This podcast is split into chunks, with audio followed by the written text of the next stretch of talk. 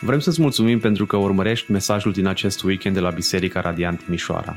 Ne rugăm ca să fii încurajat și provocat de Cuvântul lui Dumnezeu. Poți afla mai multe despre noi pe w w w punct biserica radiant punct r o. Astăzi călcăm pe urmele Domnului Iisus Hristos în Evanghelia după Marcu și ne bucurăm să deschidem Cuvântul lui Dumnezeu în Marcu, capitolul unsprezece.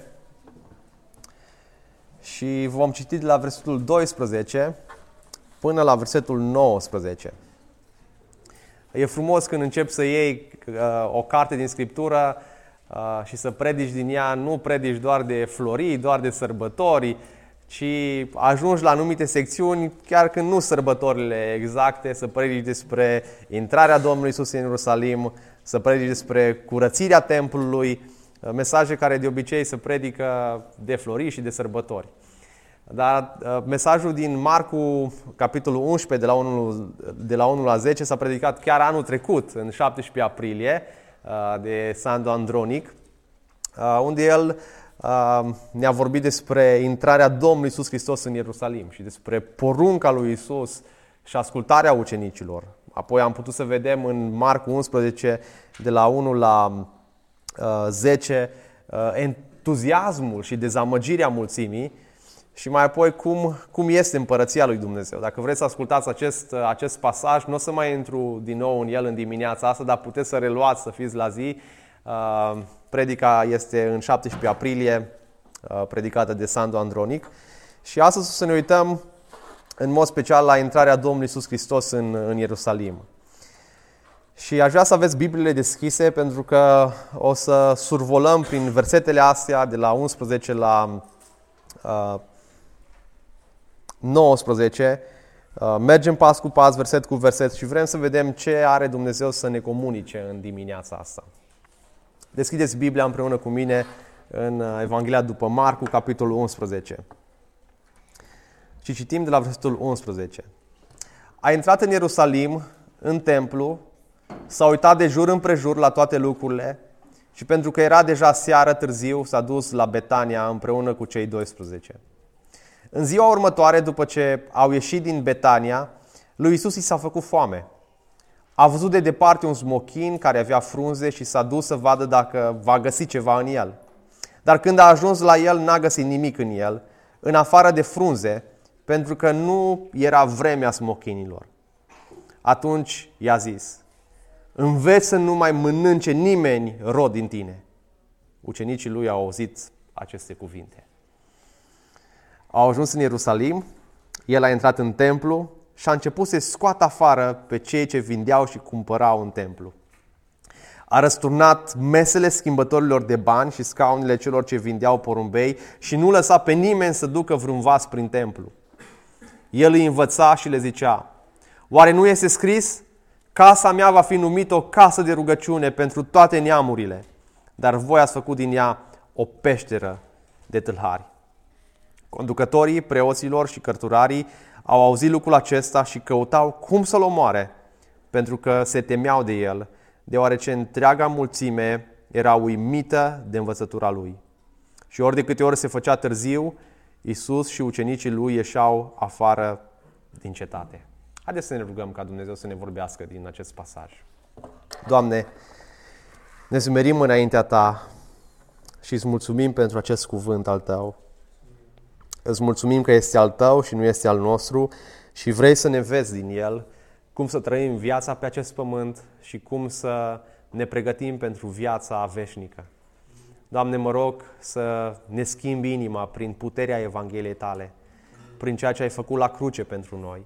Și să ne ajuți încă o dată să ne reamintim de ce suntem împreună în dimineața asta, de ce deschidem cuvântul și îl predicăm, de ce cântăm despre Tine și Evanghelia Ta, de ce ne rugăm, pentru că vrem să fim dependenți de Tine și vrem să uh, ne schimbi Tu viața prin mesajul Tău. Doamne, mă rog pentru frații și surorile mele care au venit în dimineața aceasta în acest loc. Fă, Doamne, ca acest mesaj al Evangheliei să răsune în mintea lor nu doar astăzi, ci în fiecare zi din săptămână. Și, Doamne, Te rog să ne ajuți să trăim potrivit Evangheliei Tale, să ne păzești de orice păcat și să ne ajuți să trăim pentru Tine și slava Ta. În numele Domnului Iisus Hristos m-am rugat. Amin.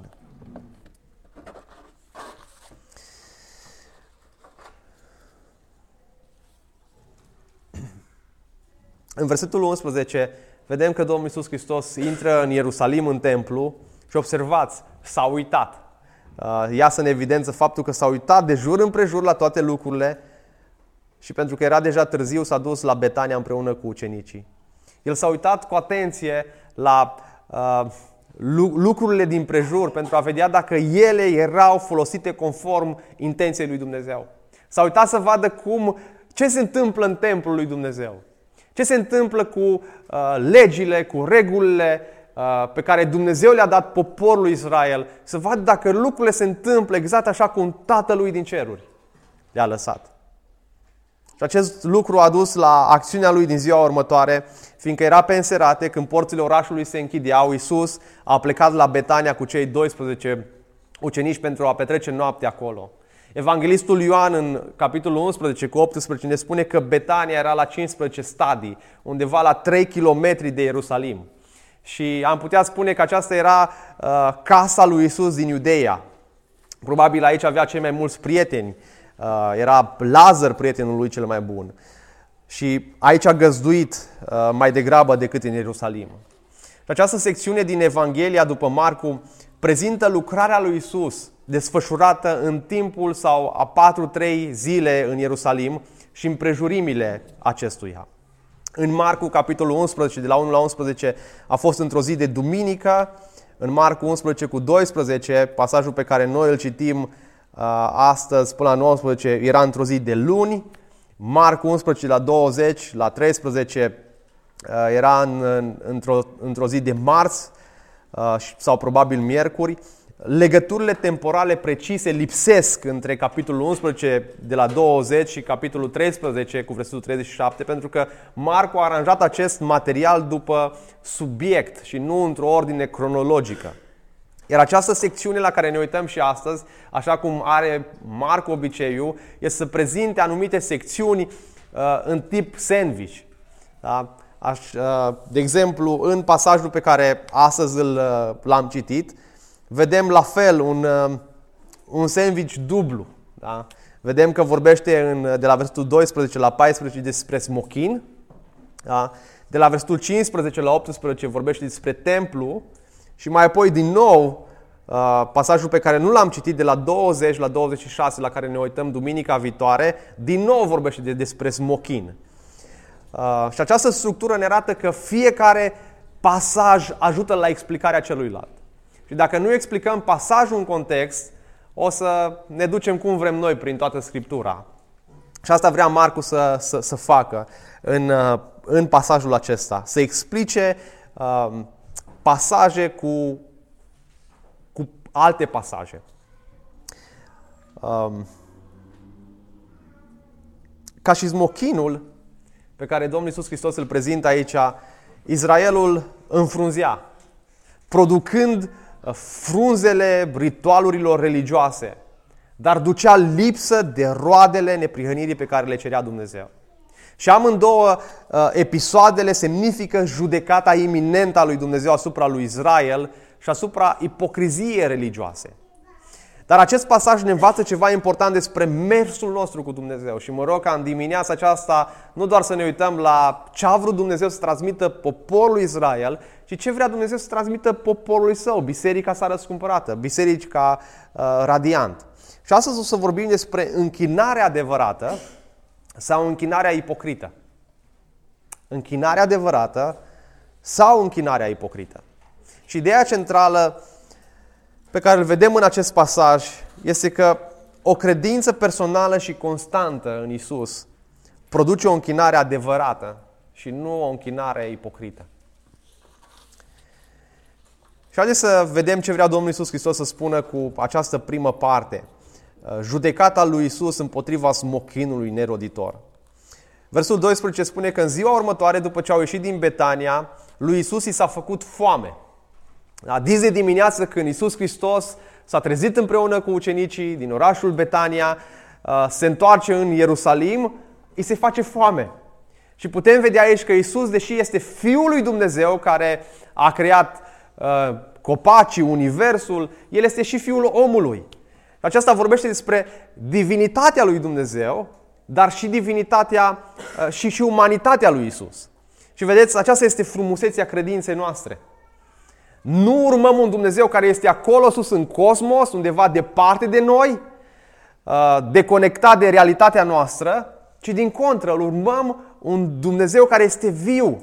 Iisus Hristos înțelege pe deplin prin ce trecem în viața de zi cu zi. Lui s-a făcut foame. Înțelege ce înseamnă să-ți fie foame.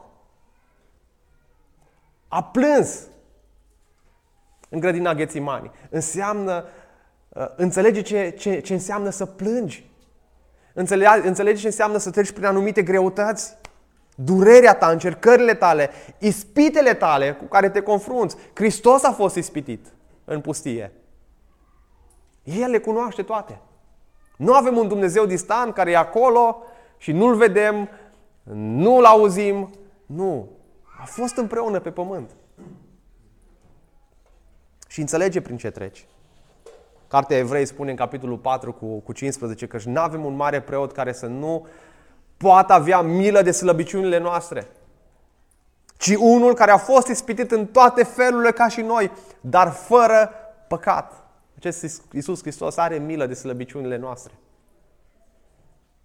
Cu alte cuvinte, Iisus înțelege prin orice am putea trece în, în această viață. Iisus poate să empatizeze, să înțeleagă și să ofere ajutor adevărat.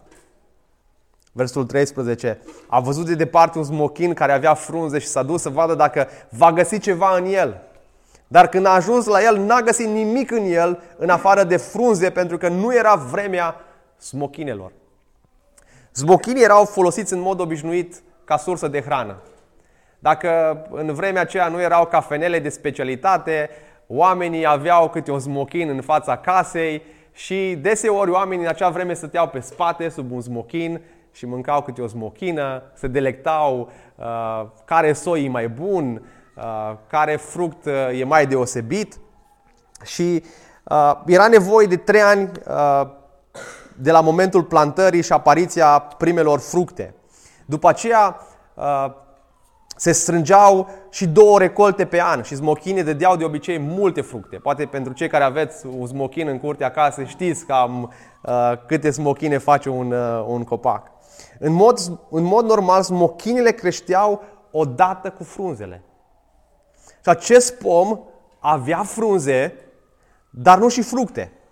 Se pare că era plantat în pământ bun, pentru că frunzișul apăruse în afara sezonului și înainte de cel al celorlalți smochini din jur. Belșugul de frunze alimenta speranța că pomul are și fructe care să fie ieșit înainte de vreme. Probabil din... din pe perioada din an când se întâmplau aceste evenimente era Paștele, adică mijlocul lunii Nisan, aprilie. Iar în Palestina smochinii produc o recoltă de muguri comestibili mici, urmată de apariția frunzilor mari și verzi la începutul lui aprilie. Exact cum avem noi merele, când apar merele micuțe, le mai mâncăm verzi. Așa se aștepta și Domnul Iisus Hristos să ia acolo un smochin din asta nefăcut, necopt, prin aprilie și să-l mănânce, să se hrănească. Așteptarea lui Iisus de a găsi ceva comestibil în acel smochin, chiar și înainte de Paște, când nu erau coapte încă smochinile, era, era rezonabil, deși nu era sezonul lor. Explicația lui Marcu este că nu era încă vremea smochinelor. De vreme ce toată lumea știa că nu era încă vremea smochinelor, Iisus pare să sublinieze aici ideea că există copaci care doar pretind că au fructe bune. Sau că au fructe și de fapt nu au. Și acum poate părea destul de ciudată toată fraza aceasta pentru tine. S-ar putea să crezi că Iisus tocmai a încurcat lunile și nu știa uh, când smochinii aveau de fapt smochine. Ceea ce ar trebui să înțelegem este că Iisus de fapt în acest moment acționează printr-o pildă profetică a judecății. El știe exact ce anotimp este și el folosește ocazia aceasta a foametei sale pentru a indica această judecată care urma să vină asupra casei lui Dumnezeu, asupra poporului Israel. Versul paisprezece. Atunci a zis, înveți să nu mai mănânce nimeni rod în tine.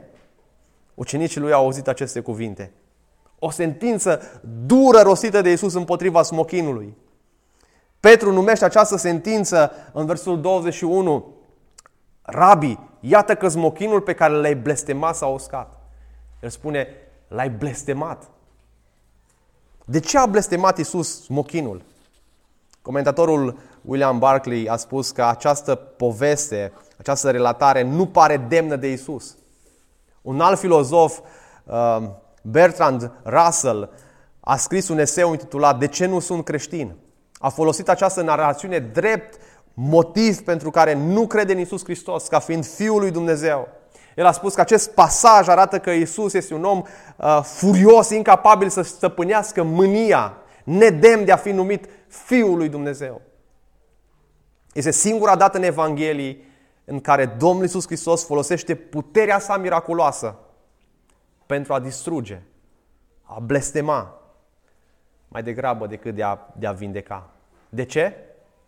A fost o reacție divină, excesivă? I-a fost foame și a reacționat cum reacționăm noi toți când este foame și ne mâniem și uh, uneori strigăm, uneori ne enervăm, uneori facem cumpărături mai multe când este foame?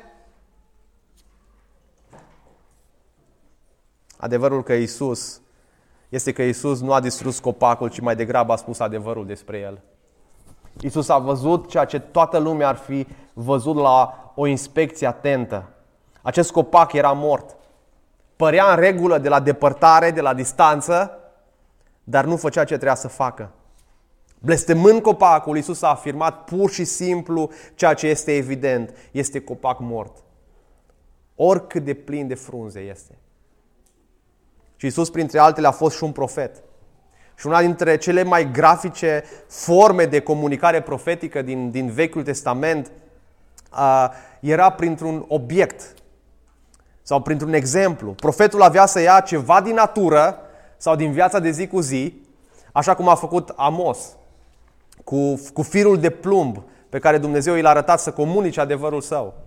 Iisus folosește acest smochin neroditor ca un semn profetic, dramatic, ce povestește judecata lui Dumnezeu asupra lui Israel. Nu o reacție de mânia lui Iisus din cauza că era flămând și n-a găsit mâncare. Smochinii în vremea aceea reprezentau uh, simbolul pros- prosperității. Vezi Deuteronom opt cu opt, Habacuc trei cu șaptesprezece, nu, nu citesc toate versetele, al, al plăcerii chiar. Judecători nouă cu unsprezece, al siguranței. Și când oamenii din poporul Israel vedeau smochinii făcând smochine verzi, timpurii se uitau la ei și spuneau, vine primăvara, vine vremea bună. Și nu este de mirare că Biblia folosește fructele smochinului ca simbol al lui Israel. Smochinul a fost folosit în Vechiul Testament ca un simbol pentru poporul evreu. Și Dumnezeu spune în Osea nouă cu zece, precum găsirea unor struguri în deșert, așa a fost atunci când l-am găsit pe Israel. Ca vederea primelor roade coapte dintr-un smochin, așa a fost atunci când i-am văzut pe strămoșii voștri. Ei au ajuns însă la Bal Peor și s-au dedicat rușinii și au ajuns spurcăciuni precum acela pe care îl iubeau. Zaharia trei cu zece. În ziua aceea, zice Domnul oștirilor, fiecare își va chema prietenul sub viața, sub, sub vița și sub smochinul său. Smochinul promițător, dar neroditor, simboliza ariditatea spirituală a poporului evreu, prin care Iisus nu face altceva decât să ilustreze păcatul ipocriziei. Și de-a lungul slujirii sale pământești, Iisus mereu a predicat împotriva ipocriziei, a denunțat cu tărie păcatul ipocriziei. Și aceasta a fost critica sa de bază a fariseilor din vremea lui. Cu alte cuvinte, Domnul Iisus Hristos le arată acest pom, acest smochin și le spune, aveți grijă să nu ajungeți ca acest smochin. Aveți grijă să nu fiți la suprafață doar, la vedere frumoși, frunze verzi, dar în interior să nu aveți fructe. Și le vorbește despre ipocrizie. Aș vrea să vedem ce este ipocrizia. Ipocrizia înseamnă să fii duplicitar, să fii fals, să fii fățarnic, să minți, să, fii, să, să te prefaci, să fii viclean. Vorbe fără fapte, să spui anumite vorbe, dar fără să le trăiești. O credință moartă, atât de moartă, spune Domnul Iisus Hristos, încât miroase greu. Și mulți spun cam în felul următor: știu eu cum sunt cei care pretind că sunt creștini. L-am văzut eu ce faci în timpul săptămânii. L-am văzut eu păcătuind în timpul săptămânii și prin urmare e un ipocrit. Și nu e chiar așa. Dacă pretind că nu fac ceva păcătos și apoi mă vezi făcând acel lucru, atunci sunt vinovat de ipocrizie. Dar dacă mă vezi făcând ceva păcătos despre care nu am spus niciodată că nu îl fac și am mărturisit că mă lupt cu el, da, sunt un păcătos, dar nu un ipocrit. Una dintre primele zece obiecții la adresa creștinismului este presupunerea că biserica este plină de ipocriți. Oameni care au urmărit viețile membrilor bisericii de-a lungul săptămânii au spus că au renunțat la creștinism pentru că vedeau faptul că creștinii nu își trăiesc credința. Trăiesc într-un mod ipocrit. Și ce face ipocritul? Cineva spunea că ipocritul confundă morala cu discreția. Drama ipocritului nu e că se simte mereu îndemnat să greșească, ci drama lui este că nu-și poate camufla perfect greșelile. Lorna Jones, o studentă în domeniul media din Marea Britanie, spunea că ceea ce a îndepărtat-o de creștinism a fost că unii prieteni de-a ei, citez, care, considerau, care se considerau creștini, erau ipocriți. Ieșea în oraș cu ei, aceștia consumau alcool, se drogau, iar a doua zi veneau la biserică și cântau cântări de laudă la adresa lui Dumnezeu. Lorna, văzând aceste lucruri, habar nu avea ce se întâmplă și se întreba: cum de pot, pot oamenii aceștia să fie mândri că se droghează și apoi vin la biserică și cântă despre Dumnezeu?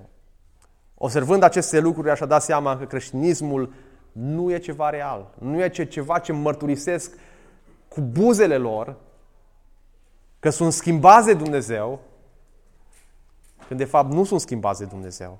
Să prefac doar că sunt schimbați de Dumnezeu. Și Pavel a vorbit și el despre această ipocrizie în Romani, capitolul doi, cu douăzeci și patru. Numele lui Dumnezeu este hulit între neamuri din pricina voastră. Neamurile au ajuns să hulească numele lui Dumnezeu din pricina poporului său.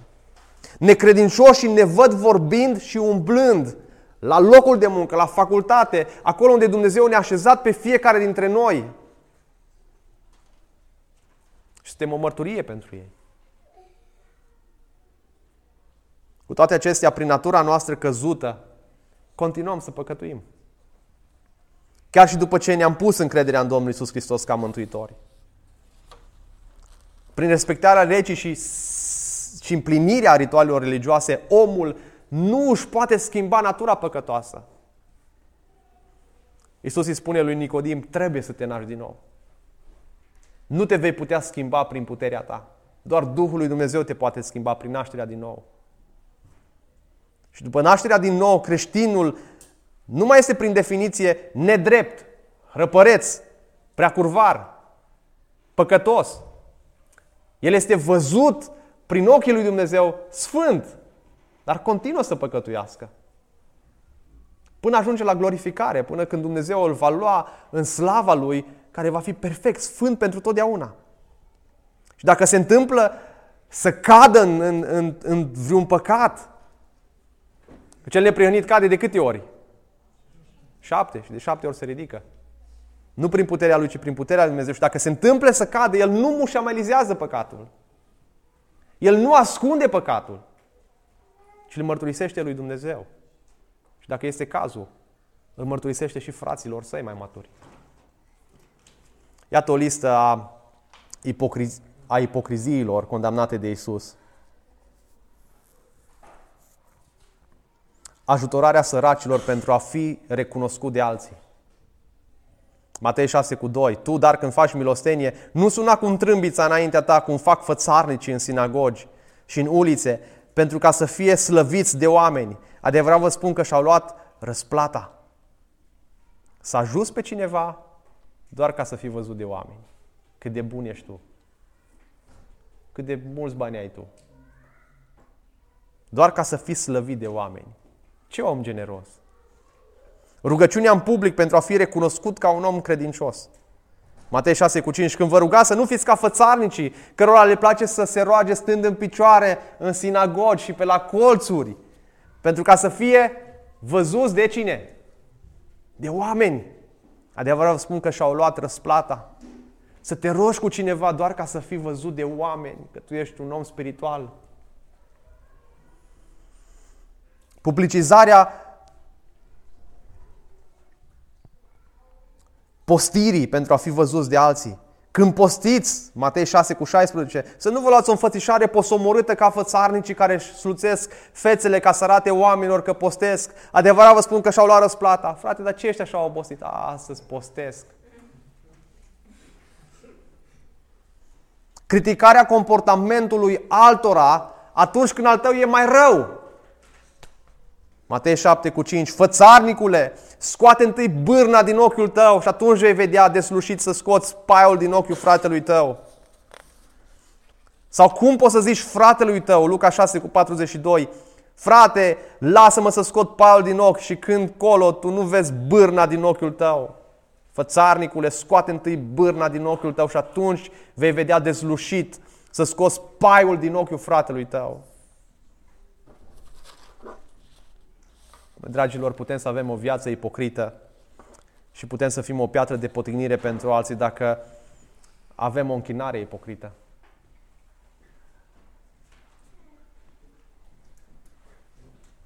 Așa putem să fim în relația noastră cu Dumnezeu. Cu buzele să-i spui, Doamne, cât de mult te iubesc. Și în viața reală să nu-L iubești deloc. În inima ta să locuiască păcatul. Poți să fii ipocrit în biserică. Să spui ceva cu buzele aici și viața ta în timpul săptămânii să, să arate altceva. Tit spune că femeile în vârstă trebuie să aibă o purtare cuvincioasă. Să nu fie nici clevetitoare, nici de date la vin, să învețe pe alții ce este bine, ca să învețe pe femeile mai tinere să-și iubească bărbații. Să fie o femeie mai în vârstă, în biserică, mai matură, să le înveți pe fetele mai tinere cum să-și iubească bărbații. Dar tu nu-ți iubești bărbatul acasă. Cum să, cum să fie cumpătate? Dar tu nu ești cumpătată. Cum să aibă o viață curată? Tu n-ai o viață curată. Cum să-și vadă de treburile casei? Dar tu nu-ți vezi de treburile casei. Cum să fie supuse bărbaților? Dar tu nu ești supusă.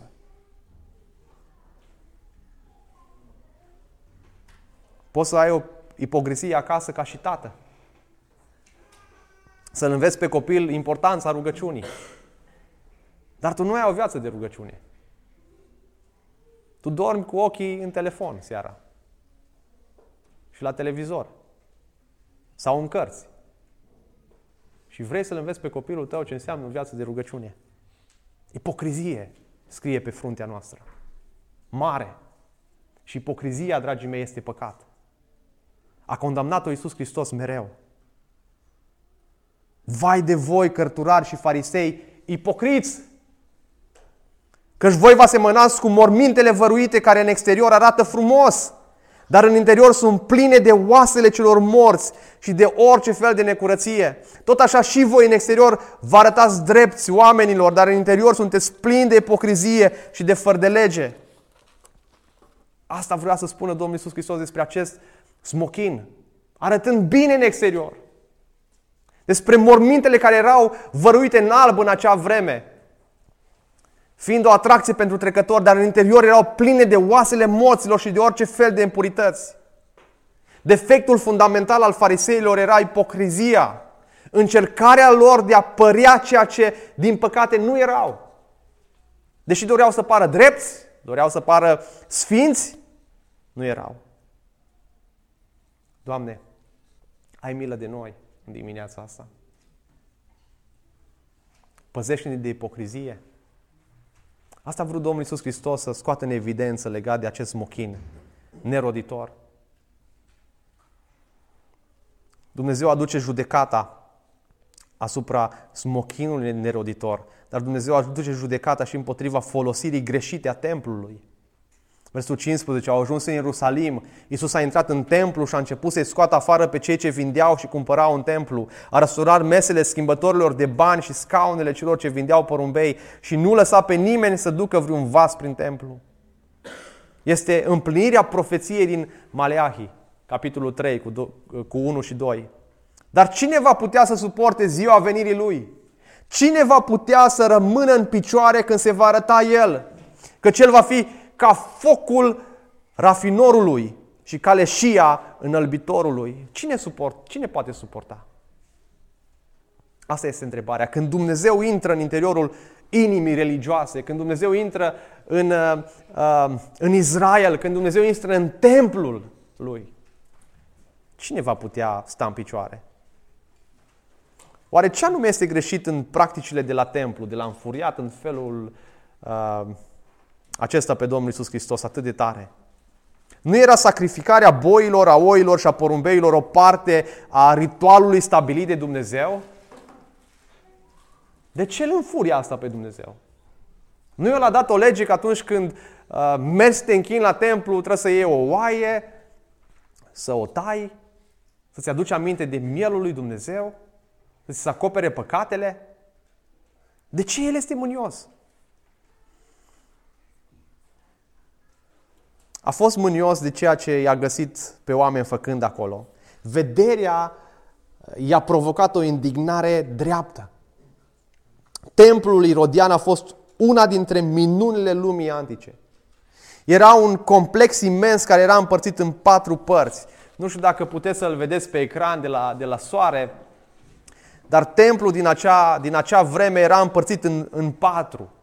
Era curtea neamurilor, curtea femeilor, curtea evreilor și sfânta sfintelor. Aici era curtea neamurilor. Era o curte mare și în partea cealaltă. Și asta i-a provocat tensiune Domnul Iisus Hristos. Că s-a întâmplat ceva în curtea neamurilor. Era cea mai mare parte a complexului templului. Proiectul templului a inclus acest loc pentru ca neamurile să se adune, să-L caute pe Dumnezeu, uh, pentru că Dumnezeu îl, îl chemase pe Avram, patriarhul poporului evreu, să fie o binecuvântare pentru toate națiunile pământului. Și poporul lui Israel avea misiunea de a proclama adevărul lui Dumnezeu, nu doar pentru ei înșiși, ci pentru toți oamenii. Curtea neamurilor se afla la marginile exterioare ale complexului templului. Desigur, dar neamurile puteau să fie încă prezente acolo, ca să-L cunoască și să se teamă de Domnul. unu Regi opt cu patruzeci și trei, ascultă din ceruri locul șederii tale și dă-i acelui străin tot ceea ce îți va cere, pentru ca toate popoarele pământului să-ți cunoască numele, să se teamă de tine așa cum se teme poporul tău Israel și să știe că numele tău este chemat peste această casă pe care am zis-o eu. Totuși, evreii care urau neamurile, sperau că atunci când va veni Mesia, El va curăța templul de toate neamurile și va scăpa de ei odată pentru totdeauna. Acționând pe baza acelui dispreț față de neamuri, Saducheii și Sinedriul, practic, a transformat curtea neamurilor într-o curte pentru bizniță, pentru animale în scopuri comerciale. Vânzarea animalelor pentru sacrificiu devenise una din cele mai profitabile surse pentru ei. Pentru sărbătoarea Paștelui, o sărbătoare, o obligație pentru fiecare evreu, evreii au venit la Ierusalim din toate părțile antice și atunci nu erau curieri care să le ducă animalul de acasă, ci era mult mai comod să ia acest animal din templu. Și animalele au fost vândute contra cost pentru că oamenii, pentru că oamenii aveau nevoie de ele, iar cursurile de schimb erau extrem de mari, făceau o afacere cu animalele acești oameni.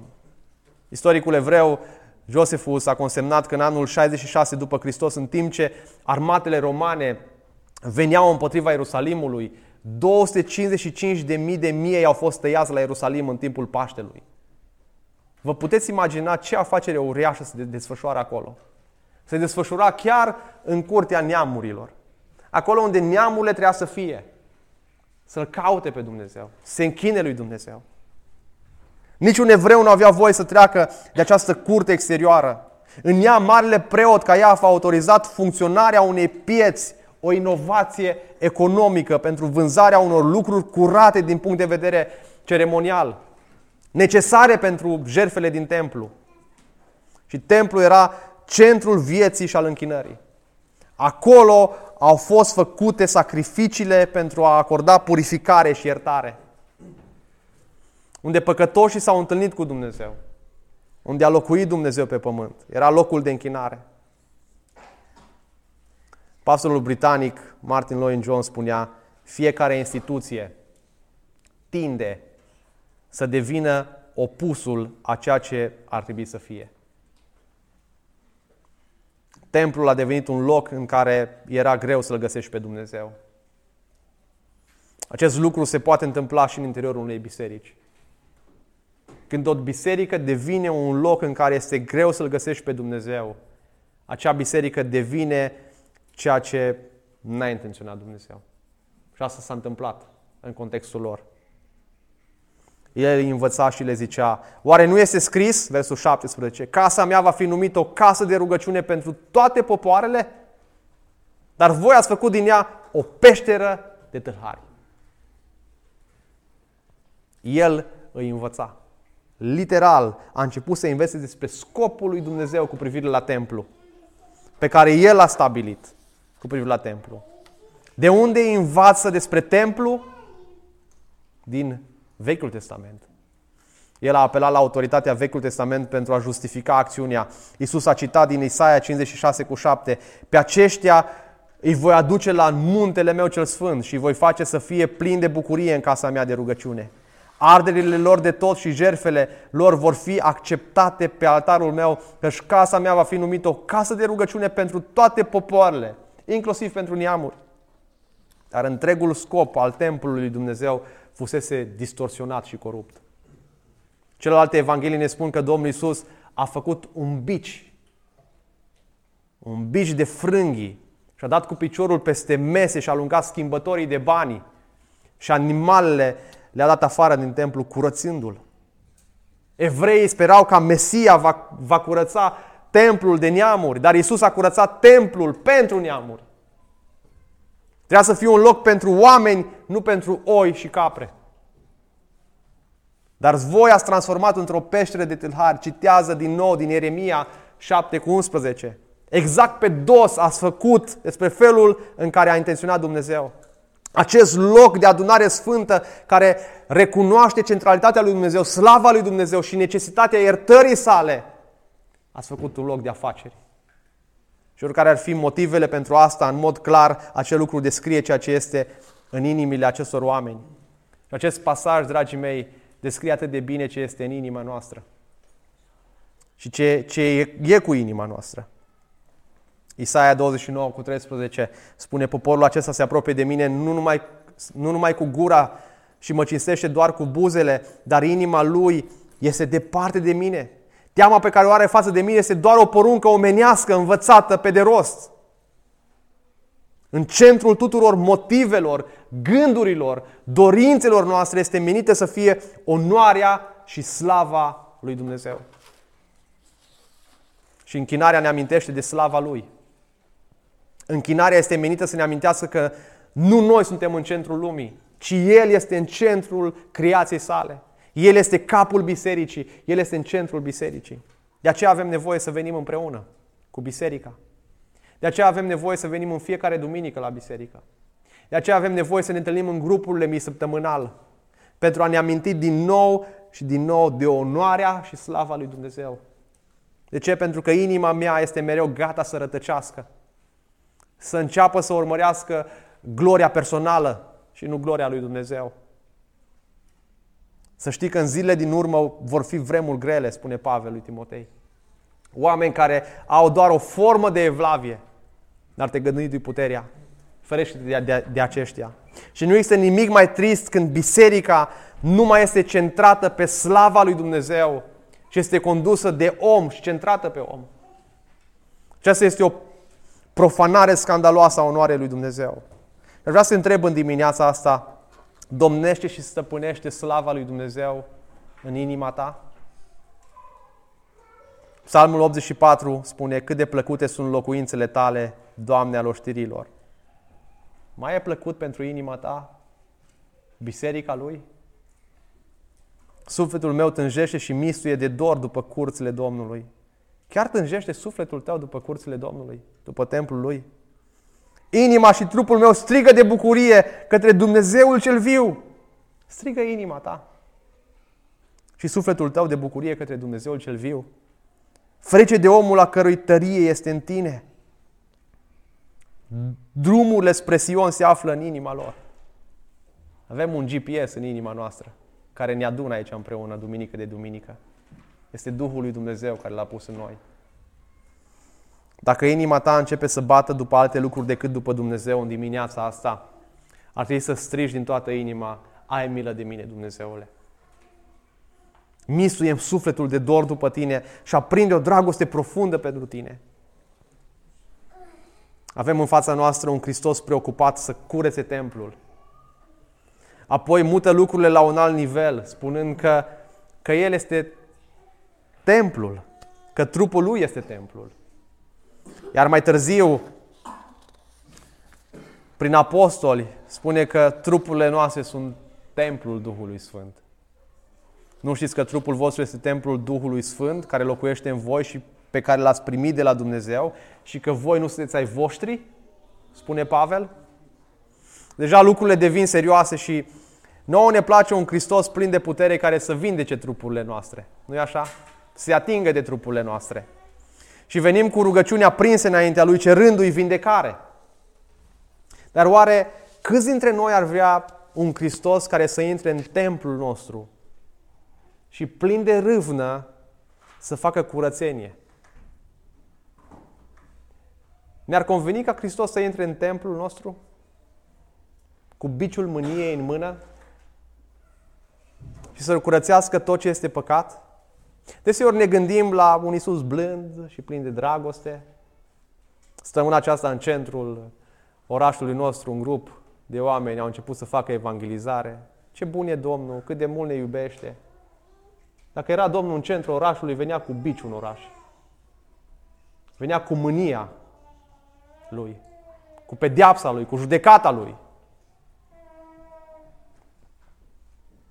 Vedem o, o, o ființă teribilă, mânioasă, cu un bici de frânghi în mâinile sale, răsturnând mesele schimbătorilor de bani și alucând oamenii și vitele. De ce nu i-a zgonit cu blândețe? Pentru că râvna lui pentru, pentru adevăr îl mânca.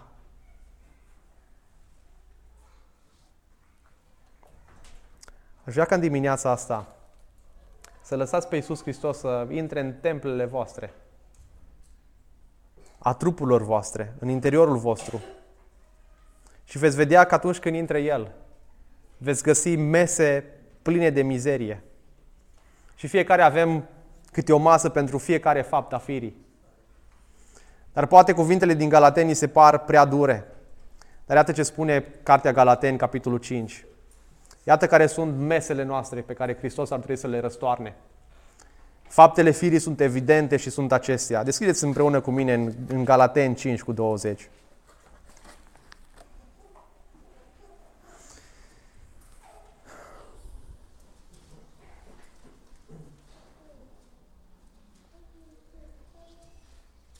Galateni cinci cu douăzeci. Faptele firii sunt evidente și sunt acestea. Curvia, necurăția, depravarea, idolatria, vrăjitoria, dușmăniile, cearta, invidia, furiile, ambițiile egoiste, neînțelegerile, partidele, geloziile, bețiile, îmbuibările și alte lucruri ca acestea, vă avertizez, așa cum am făcut-o și înainte, că toți cei ce săvârșesc astfel de lucruri nu vor moșteni împărăția lui Dumnezeu. Nu vor moșteni împărăția lui Dumnezeu. Dar există un dar. Dar rodul Duhului. Dar rodul a ceea ce face Dumnezeu în viața noastră. Este dragostea, bucuria, pacea, îndelunga răbdare. Răbdarea, bunătatea, generozitatea, credința, blândețea, înfrânarea. Împotriva unor astfel de lucruri nu este, nu este lege.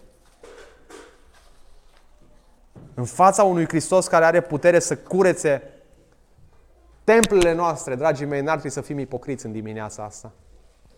Sau fățarnici. Să ne privim fiecare templul nostru, să identificăm lucrurile murdare și să lăsăm pe Hristos să ne curățească prin ceea ce face El, prin Duhul în viața noastră. Și dacă ești aici, te încurajez. Te încurajez la pocăință. Te încurajez să vii la El cu pocăință. Să nu fie prea târziu când mânia lui Dumnezeu se aprinde pentru totdeauna și vom fi despărțiți de El pentru totdeauna în iad, acolo unde este plânsul și scrâșnirea dinților, acolo unde vom fi despărțiți de Dumnezeu pentru totdeauna, de slava Lui. Versul optsprezece, conducătorii preoților și cărturarii au auzit lucrul acesta și căutau cum să-l omoare pentru că se temeau de el, deoarece întreaga mulțime era uimită de învățătura lui. De ce vreau să-l omoare? Erau deranjați. Ce trebuia să facă oamenii? Să pocăiască. Dar când cineva vine la tine și spune să te pocăiești despre un păcat pe care îl iubești, ce vrei să faci? Să scapi de acea voce din viața ta. Pentru că se temeau de el, deoarece întreaga mulțime era uimită de învățătura lui. Tot norodul de pelerini veniți pentru Paște din toate părțile lumii antice erau uimiți. Oamenii aceștia au, au, au rămas doar cu uimirea. Așa cum s-ar putea să întâmple duminică de duminică, să fii uimit. Wow, ce am mai descoperit din cuvânt! Wow, ce predică bună! Wow, ce mesaj extraordinar! Dar să nu te pocăiești. Să nu te întorci la Dumnezeu. Să nu te smerești înaintea Lui. Dragul meu, nu oricine îmi zice, Doamne, Doamne, va intra în împărăția cerurilor, ci doar acela care face voia Tatălui meu care este în ceruri. Mulți îmi vor zice aceea, în ziua aceea, mulți îmi vor zice, Doamne, n-am arătat noi, n-am făcut noi, n-am arătat noi ca un smochin cu frunze, n-am făcut noi slujire, nu ne-am dat noi viața pentru biserică și pentru frații noștri.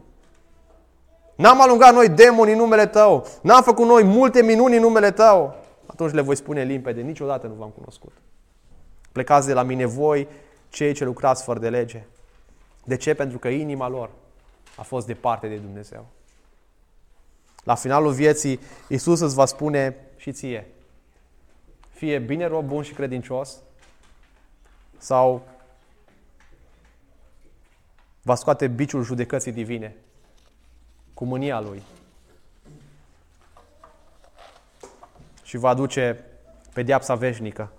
Dar vestea bună este a Evangheliei este că ne trimite acasă cu speranță. Vom ieși pe ușa asta cu speranță. Că dincolo de ipocrizia noastră, dincolo de uh, ura noastră, dincolo de păcatele noastre, dincolo de eșecurile noastre, Hristos și-a dat viața pentru noi păcătoși, pentru noi ipocriții, pentru noi netremnicii, pentru noi curvarii, pentru noi blestemații, pentru noi cei mai depravați, ca să ne dea viața veșnică.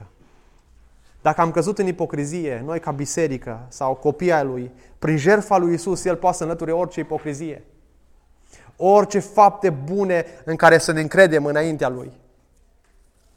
Moartea lui Iisus Hristos pe cruce poate să dea deoparte frunzele, să pună o rădăcină nouă în viața noastră, o rădăcină veșnică, prin har, prin credință și pocăință.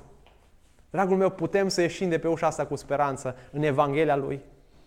Că prin credința în Domnul Iisus Hristos noi suntem iertați de toate păcatele noastre, de toate fără de legile noastre, de toate ipocriziile noastre. Și atunci când ne întoarcem la El cu pocăință, El ne primește și ne spune, bine rob bun și credincios, intră în odihna mea.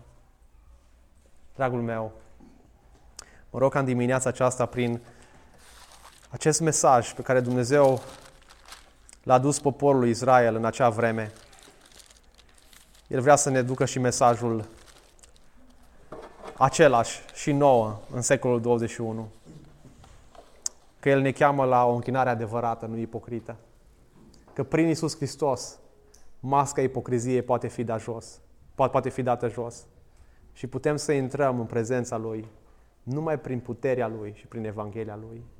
De aceea, fii încurajat în dimineața aceasta. Și dacă ai trăit o viață ipocrită, pocăiește-te înaintea Lui. Smerește-te înaintea Lui. Dacă ai trăit fără Dumnezeu mulți ani, chiar și pe tine, Hristos te primește atunci când îți mărturisești păcatele și vii la El cu pocăință. Și haideți să facem lucrul acesta în dimineața asta. Haideți să ne pocăim. Și vă invit să vă ridicați și să încheiem dimineața aceasta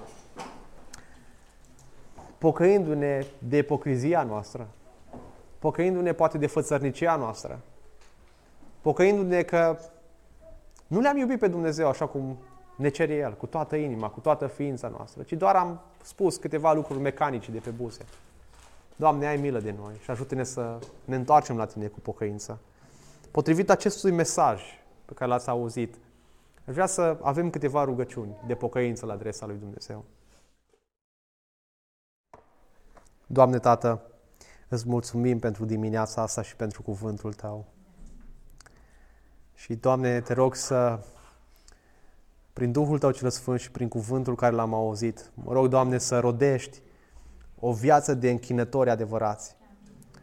O, o închinare adevărată, nu ipocrită. Doamne, mă rog să mă ierți pe mine ori de câte ori am trăit în ipocrizie sau am trăit departe de ceea ce am spus și am rostit. Doamne, mă rog să, să mă ajut să, să trăiesc o viață sinceră înaintea Ta și o viață sinceră înaintea fraților mei și surorilor mele. Doamne, mărturisesc că am nevoie de Tine în viața mea și am nevoie să-mi dai puterea să trăiesc o viață după cuvântul Tău. Doamne, mă rog să-i ajut pe frații mei și surorile mele în Hristos să-și readucă mereu aminte de Evanghelia Ta, care ne dă putere să umblăm cu Tine în viața de zi cu zi, indiferent prin ce stări am trece, indiferent prin ce uh, eșecuri am trece sau prin ce încercări am trece. Doamne, ajută-ne să ne amintim că Evanghelia Ta este bună, că Evanghelia Ta produce viață, că Evanghelia Ta ne dă speranță prin credința în Domnul Iisus Hristos pentru viața veșnică. Și mă rog, Doamne, să ne maturizezi tot mai mult ca, ca biserică, să trăim o viață simplă, de smerenie, uh, unde să ne închinăm Ție în duh și în adevăr. În numele Domnului Iisus Hristos m-am rugat.